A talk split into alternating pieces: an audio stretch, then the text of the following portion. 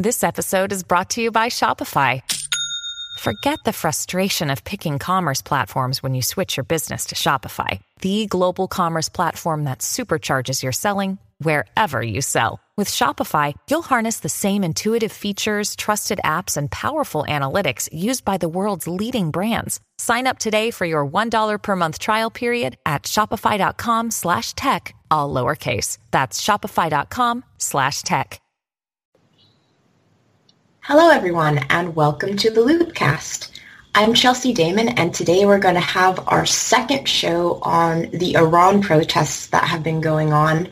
And I'm very happy to have Dr. Ariane Tabatabai on the show to discuss this second round of, I guess we could say, Iran protest discussions. So first of all, thank you so much for coming on the show. Thanks for having me, Chelsea.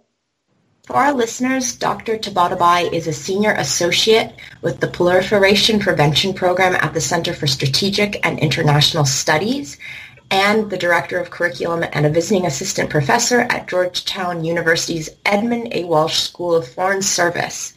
She's also an international civilian consultant for NATO, a columnist for the Bulletin of Atomic Scientists, a Truman National Security Fellow, and a 2017-2018 postdoctoral fellow at Harvard Kennedy School's Belfer Center for the Sciences and International Affairs. And her writing has appeared in numerous outlets, and she has done a lot of other media and press interviews. So she's a fantastic guest with a fantastic background for this topic. So I'm so happy to have you on the show, Dr. Tabatabai. To start off with... Oh, yes, go ahead. No, I was just going to say thank you. And that was a very comprehensive overview of my bio.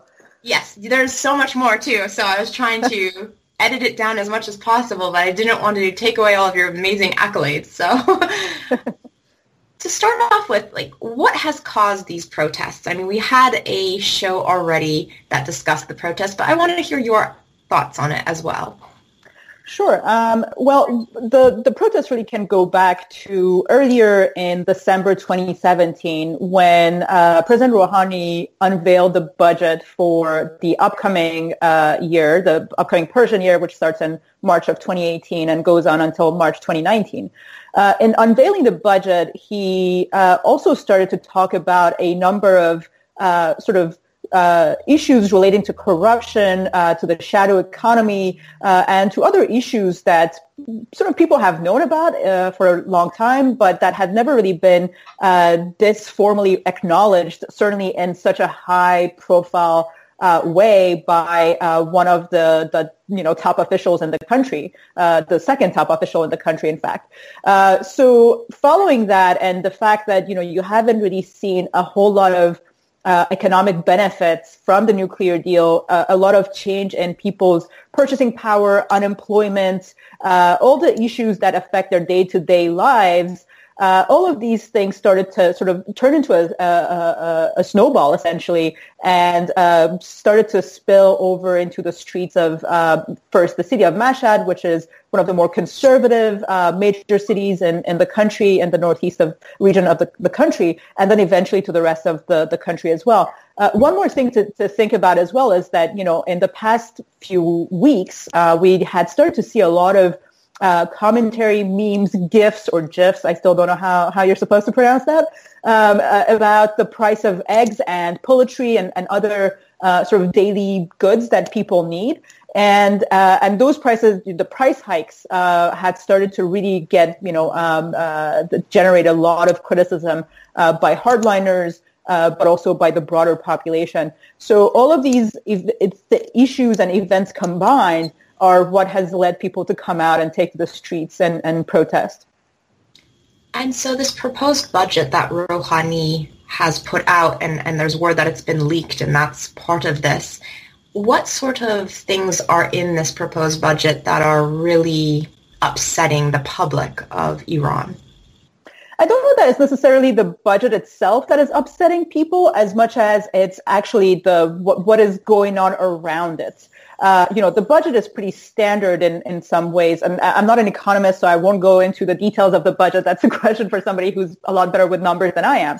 But generally speaking, there is nothing outrageous in the budget from my perspective. So what is going on, I think, is the fact that you have, the nuclear deal was delivered now more than 2 years ago. It's the implementation process started 2 years ago. Rouhani ran two campaigns and was elected twice on the promise of economic recovery. Really, that's the major thing that he's promised.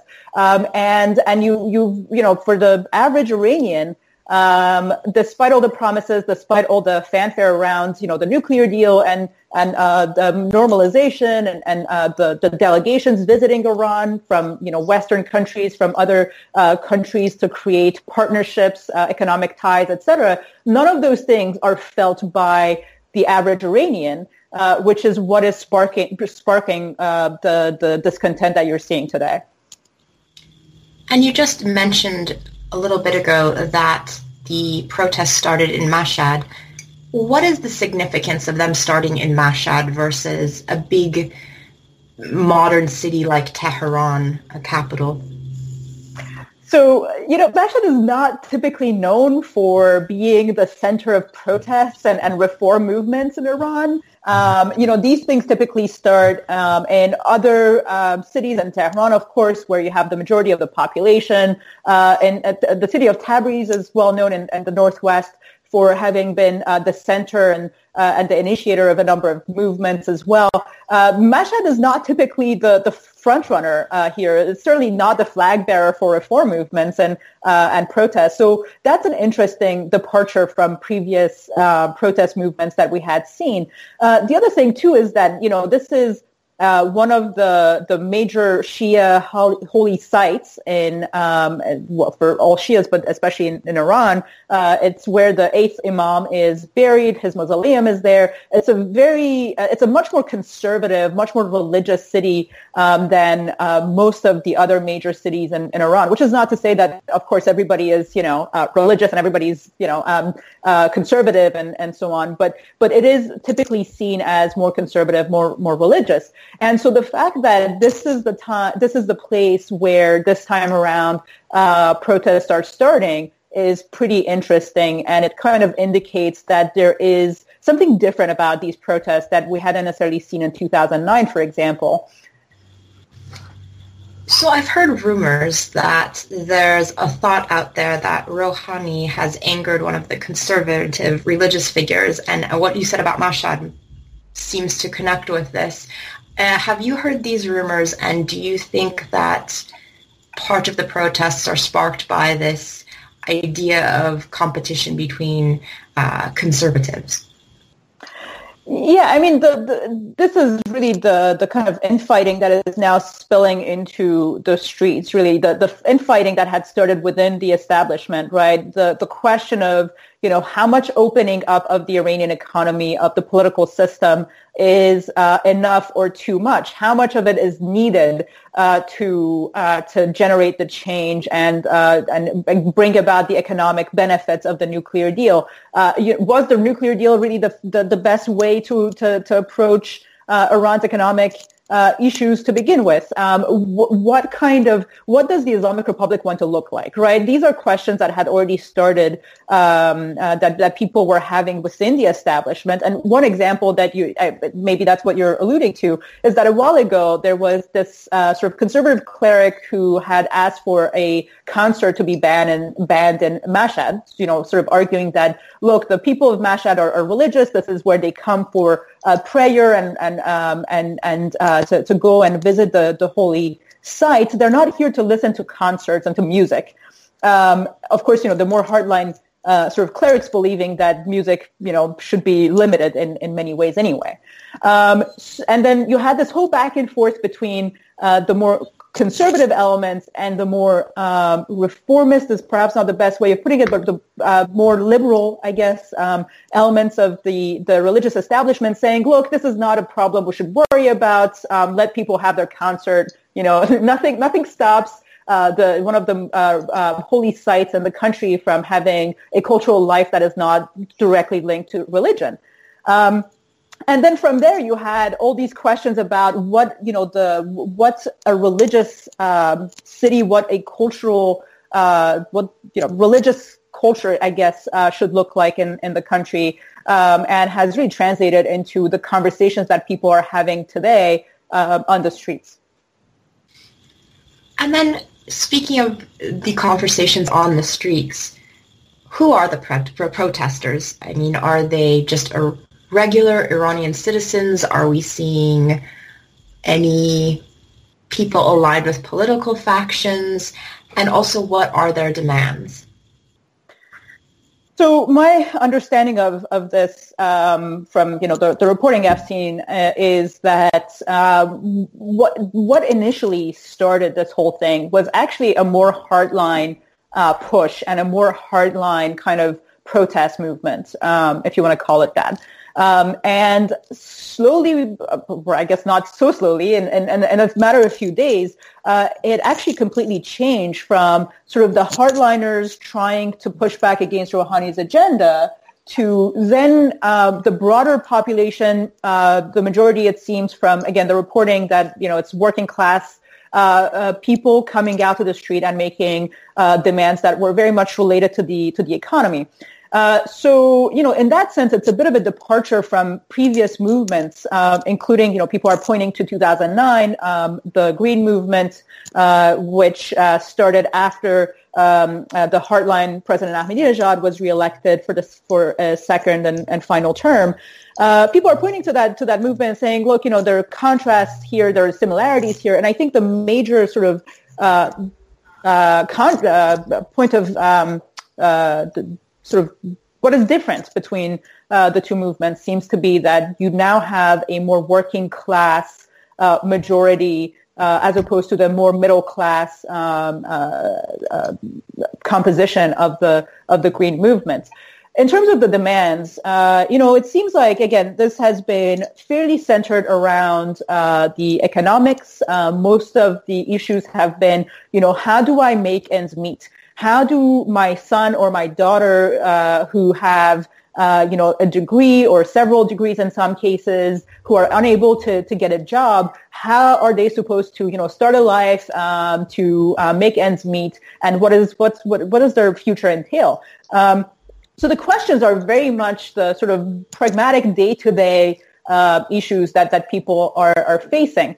That said, there has also been a kind of an intensification of the demands. People have started to question the broader policies, other political issues and social issues that were not really part of this at the very beginning of the movement. Some of it is very much echoing what was going on in 2009 as well. I mean, that is one of the basis of a lot of the tensions in Iran is this reality that the Iranian society has a lot of young people that are highly educated, but with not a lot of prospects, which for society can cause a lot of problems. And it seems like we're seeing this stem into the discussions and the anger that we're seeing in the protests currently. Yeah, that's exactly right. I mean, one of the things that Rouhani has really grappled with, and I think that he will continue to grapple with for the next 2 years, is the issue of unemployment. It's not enough to be able to show that you have the nuclear deal, that you have started to normalize relations with, with the Europeans anyway, that you have, trade delegations, you have frequent contact with various leaders. What people want to see is actual change in their daily lives. And that seems like for the majority of the sort of, at least, the working and middle class in Iran, that's not really the case. So you do have a population that is very much educated, relatively young, and that does not really have opportunities and prospects coming out of a 4-year, 6-year, or 12-year degree. So that does make it very challenging for Rouhani, who needs to be able not just to kind of show symbolically that he's signed a piece of paper, or a piece of, 160 pieces of paper, rather. The nuclear deals is a huge document, but rather that you're able to kind of bring that into make it work and have that have an impact on people's lives.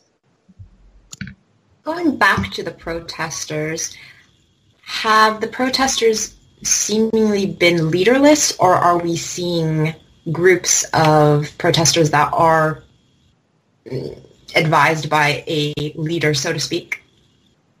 I think that's also one of the other major points of the major sort of differences between today and 2009. In that, in 2009, yes, it was a grassroots movement. Yes, people were coming out, organizing, using Twitter and sort of, the traditional communications means, et cetera. But there was a leadership, right? You did have people whom the protesters were galvanizing around. So, you had Mousavi and Karoubi, who were representing the change that people wanted and who came to symbolize that. Today, that's not really the case. From what we're seeing, it seems like this is very much a grassroots movement. It's very much leaderless, and it doesn't seem like there is a cohesive, sort of unified position or even agenda that people are pursuing. Again, you have the economic thread that links everything and everybody together. But you also have people who've been protesting the regime, very fundamentally, sort of burning photos, images of the supreme leader, all the way to people who are saying, well, I don't really want regime change. I don't want transition of power. What I want is basically to be able to buy eggs for my family. So you do have this sort of range that exists that is fairly different from what we had seen in the past. What has been the reaction to these protests from the security forces? So far, as we speak today, Friday, it seems like the protests have died out a little bit. It seems like things have been contained to some extent. But the sort of response, for the most part, did not have to be as vast and as forceful as it was in 2009. The Revolutionary Guards have been deployed in a few places, it seems, and you've had a range of reactions from various people in the leadership. So you had the Supreme Leader, who said what you would expect him to say, which is essentially people are being the foreign agents are behind the protests, all the way to somebody like Rouhani, who was saying things like, look, we need to listen to people. People should be able to organize, and we should take what they're saying into account. So you've had a range of views and positions on this, which again goes back to the infighting. You don't have a single way in which people in the establishment, in the security forces, are thinking about these issues. And one more thing I do want to highlight is that we tend to think of Iran security forces as this sort of monolithic hardline element, and that's not really the case. You do have a range of views, people who are more socially conservative, people who are less socially conservative. So the reactions have been varied as well there. And have we seen any level of violence? I mean, I have heard reports of high numbers of individuals being arrested, but as opposed to the 2009 protests, we saw, I feel like, much more violence on the streets. Yeah, that's right. I mean, also it's important to note that the scale of these protests is very different from 2009. In 2009, you had millions of people out in the streets. So the response, of course, had to be very different if the government, if the regime wanted to sort of, crack down and effectively make people go back home and not come out again. Whereas today, that's not the case. You're not seeing millions of people. It's a much more, it's a smaller sort of movement, if you can even call it a movement, than in 2009. So the response has been similarly has been different, has been on a smaller scale. The last report I saw was that there were about 20 individuals who were killed There have been, a number of arrests as well. I don't know if that number has gone up since I last saw it, but certainly that this is a very different scale from what we'd seen in 2009. What has been the government's reaction towards the protests, and has the government had any negotiations with leaderless protesters, this leaderless movement, or are they just staying away from the people at this point? I think it's too early to tell, what kind of negotiation, whether, it's a literal negotiation, essentially, people sitting down with elements within essentially protesters, or some sort of unilateral concession by the government. I think it's too early to tell, since the protests seem to only be slowing down now after a couple of weeks. But from what I've seen so far, again, I think that people have reacted exactly how you would expect them to react, with Khamenei being much more forceful and sort of dismissing the protests as kind of a foreign backed movement. This is kind of what you're seeing from conservative and hardline social media accounts as well. And then, it goes all the way to people within the government, Rouhani and his team, who have been talking about, listening to what the protesters are saying and to try to make adjustments and to try to accommodate them on some level. What I did see a couple of days ago was that there are movements to try to – movements is not exactly the right word, but – the government is trying to, for example, adjust the price of eggs and lower the price of certain goods so that it can show to people that it's listening to them, that it's taking their concerns into account, that it's going to try to address them. So I think what is important to watch in the next few days and the next couple of weeks is what kind of concessions are made by the government to the people, and whether or not people think that that's enough. So we've talked a little bit about comparisons between the 2009 Green Movement protests and the current ones, such as the scale of how many people have been on the streets protesting, the level of violence, the demands. But I would like to talk about this a little bit more, and especially how in 2009 Tehran played a much bigger role in the protests than we are seeing today.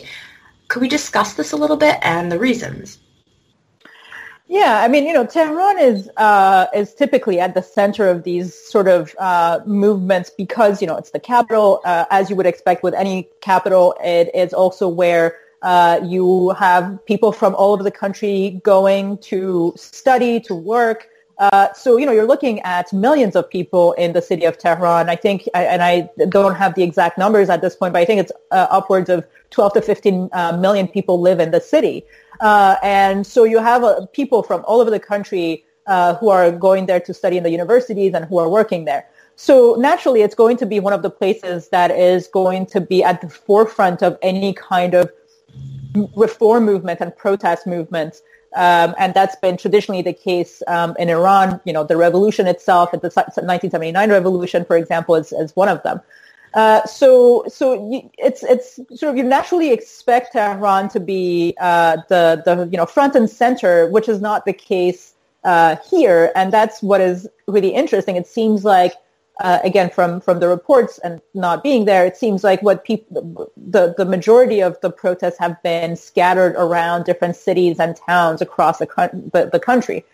So that is an interesting sort of point of departure from 2009. And again, I think there's the element of class here that we also need to point out that, 2009 was very much the movement of the middle class. I happened to be in Iran in 2009, so I was, sort of up close, watching what was going on. And most of the people who were marching, next to me were students, were people who were, sort of young-ish, post-revolution, the post-revolution generation, people who had not necessarily known the time of the Shah or even the revolution itself. So, a kind of a different mix of people than what you seem to be seeing today. And also, technology played a very big role in the 2009 Green Movement protests. And I think to an extent it probably is as well in these protests, but not at the same scale. And I'm sure that's for a number of reasons. I'm sure the Iranian government learned a lot from 2009 and how to prevent technology from being used to help movements. But what are your thoughts on this?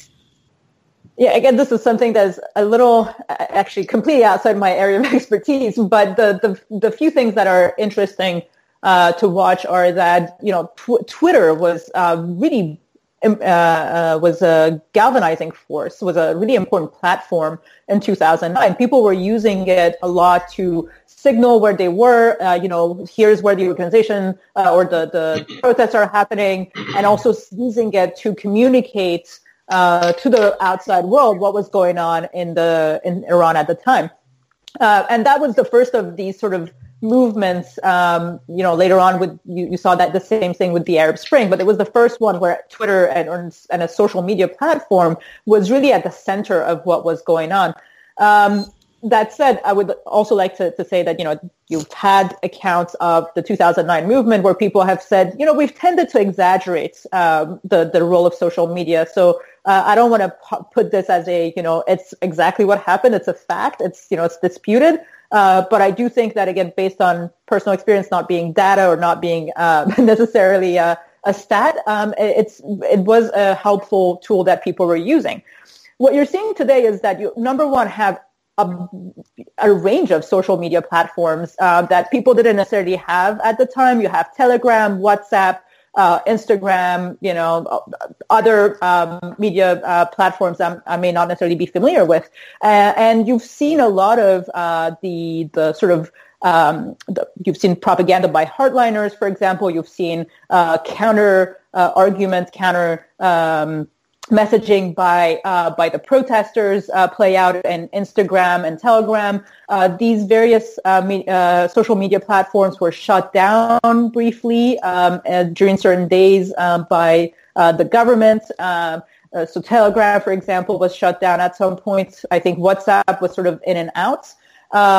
So you know, the obviously the government does see these platforms as both sort of an opportunity, right? It allows people to use it to for propaganda purposes. The regime does. At the same time, it also sees them as a threat in that they are a tool that allows people to galvanize to proliferate information about, you know, what's happening on the ground, and to then communicate it to the outside world and to each other. What is interesting, though, is that I saw, I think yesterday, that the Chinese platform WeChat, which is kind of like their WhatsApp, I guess, they have started to open up to the Iranian market, and they're hoping to become the next, you know, Telegram. Telegram is the most popular, I guess, of these messaging apps in Iran, and WeChat is now trying to replace Telegram, and hoping to kind of you know, gain grounds there and present an alternative for people as well, which is typically the case. So what happens in Iran is that the government gets both the tools to censor, you know, various social media platforms from China and Russia. And then people then use different means to break the filter and circumvent the limitations to the access from Chinese and Russian companies as well. So that's always an interesting one to me, that, you know, they're selling both the disease and the antidote at the same time to the Iranians. Very much so. Looking at the broader context of these current protests, what might they say for Iranian politics right now and in the near future? Oof, this is a challenging one. Look, I think at least what we can say safely is a few things. One is that I think here in the United States, the administration is getting way ahead of itself in terms of the impact that it thinks or it wishes to see from the protests. You know, the major foreign policy changes that that people hope to see from Iran, none of that is going to happen. Or at least you can say safely that, with some confidence that it's not going to happen. Iran is not going to stop, funding Hezbollah and supporting Hamas and the Houthis. It's also not going to fundamentally change the way it interacts with the United States and the West.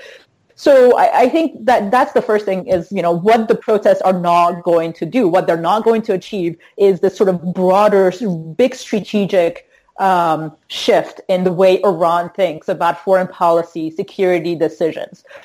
What it can do is it can get certain concessions. I think they're going to be more modest, more tactical, and more economic focused, and more domestic, 100% essentially domestic focused from the regime and from the government to the people. And so that's the space to watch, in my view, in the next, I would say, 3 years, the remainder of Rouhani's term, and not so much what Iran does on the international front.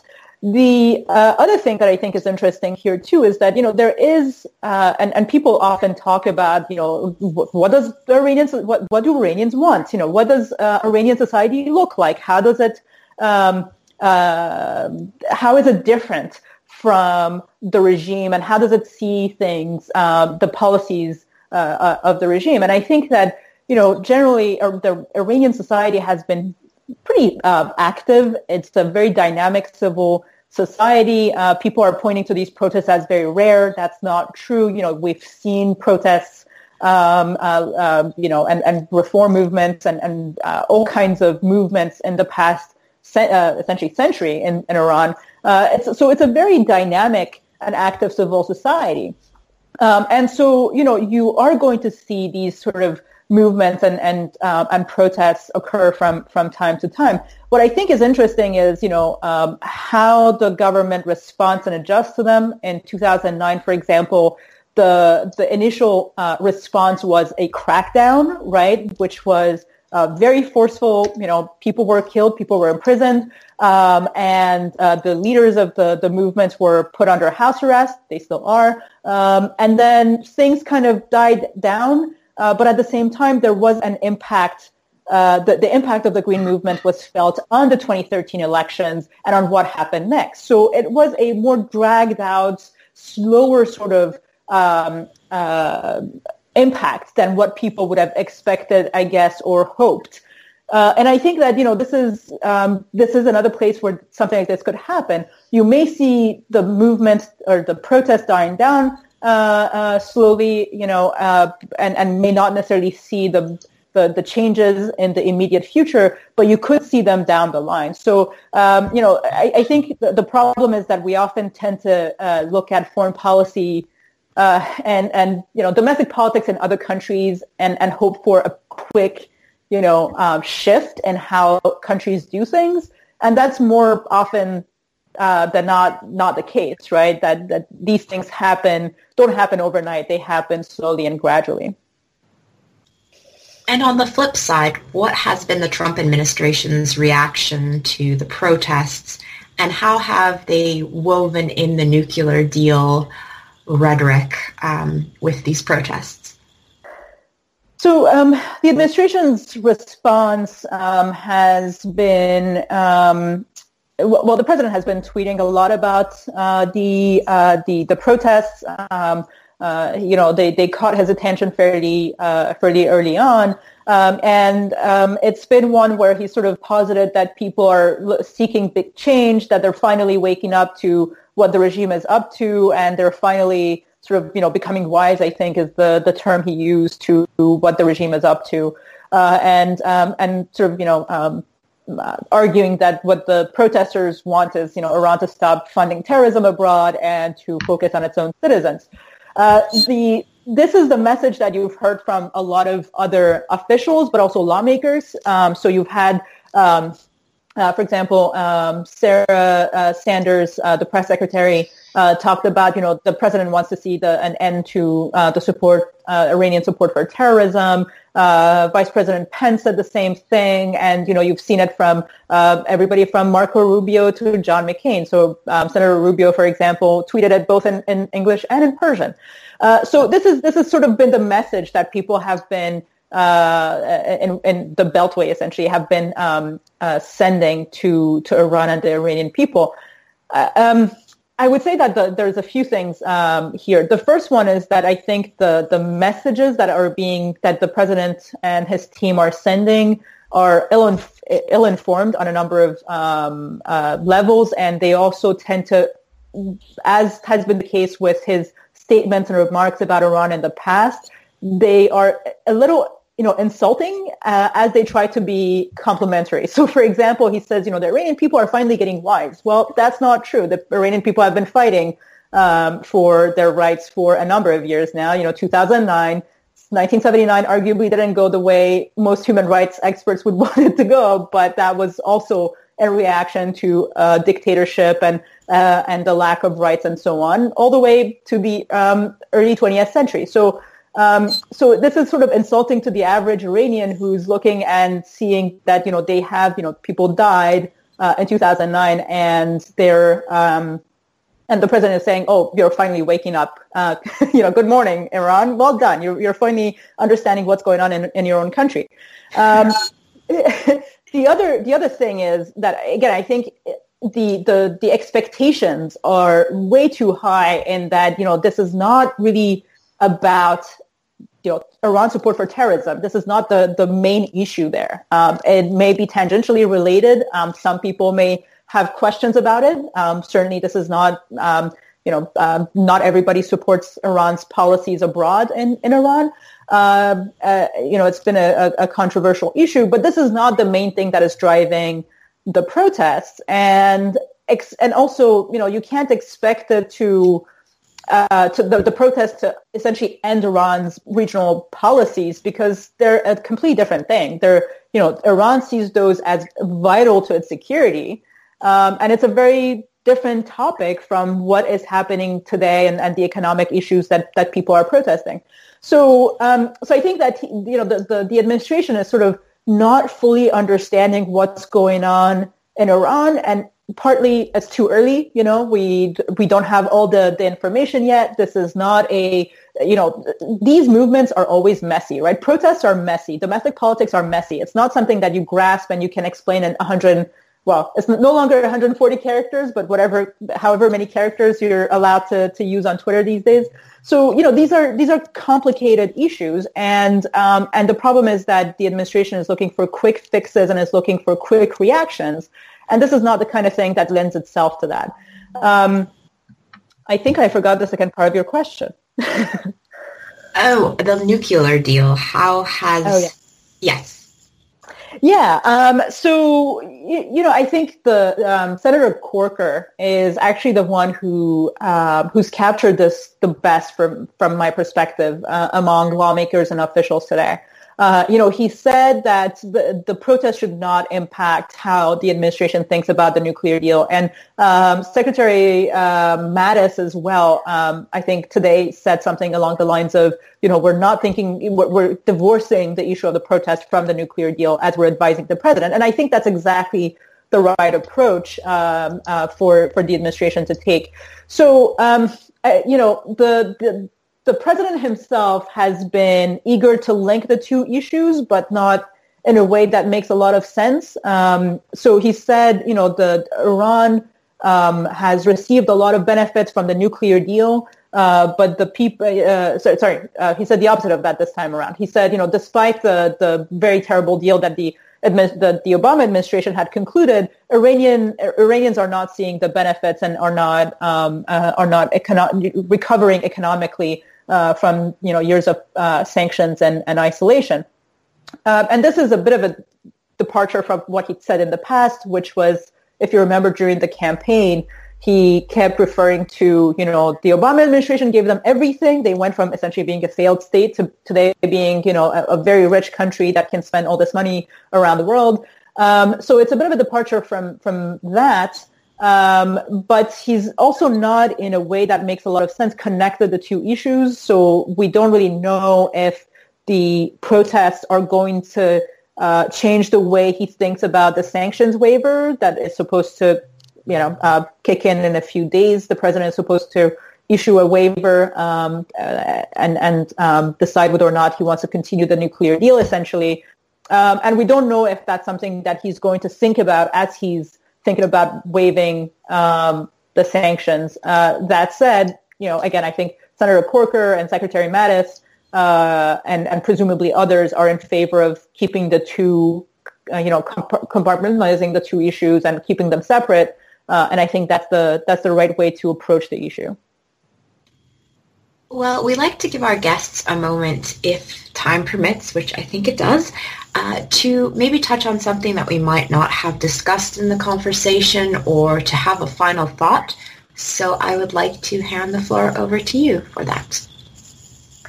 I think we covered everything, twice or more. I think, what the big things to watch for as the protests continue in the next few days, and as we approach the deadline for the president to renew the sanctions waivers, I think it's important to, number one, look at how the government's response to the protests shapes what's going on the ground. Again, it seems like the government is beginning to provide certain concessions, dropping the price of goods and products, and seeing whether or not those things are going to essentially, keep people happy and send them back home, at least until the next election cycle.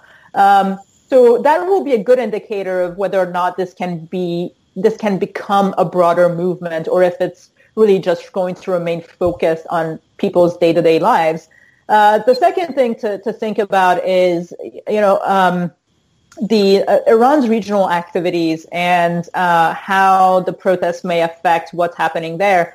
Again, I think I'm not optimistic that what is going on domestically is going to affect how Iran is behaving in Yemen, in Afghanistan, in Iraq, and in Syria. I don't see a lot of departure from past policies there. Simply because I think that those are seen as a purely security matter. We can disagree with that characterization, but at least from Iran's perspective, this is about defending, the country and making sure that threats don't come to Iran's own borders. So I don't see the protests fundamentally changing that viewpoint, and I don't think that the protesters are necessarily challenging that either. I think that to the extent that protesters have been talking about Iran's presence in other countries, there have been some slogans to that effect or support for various groups.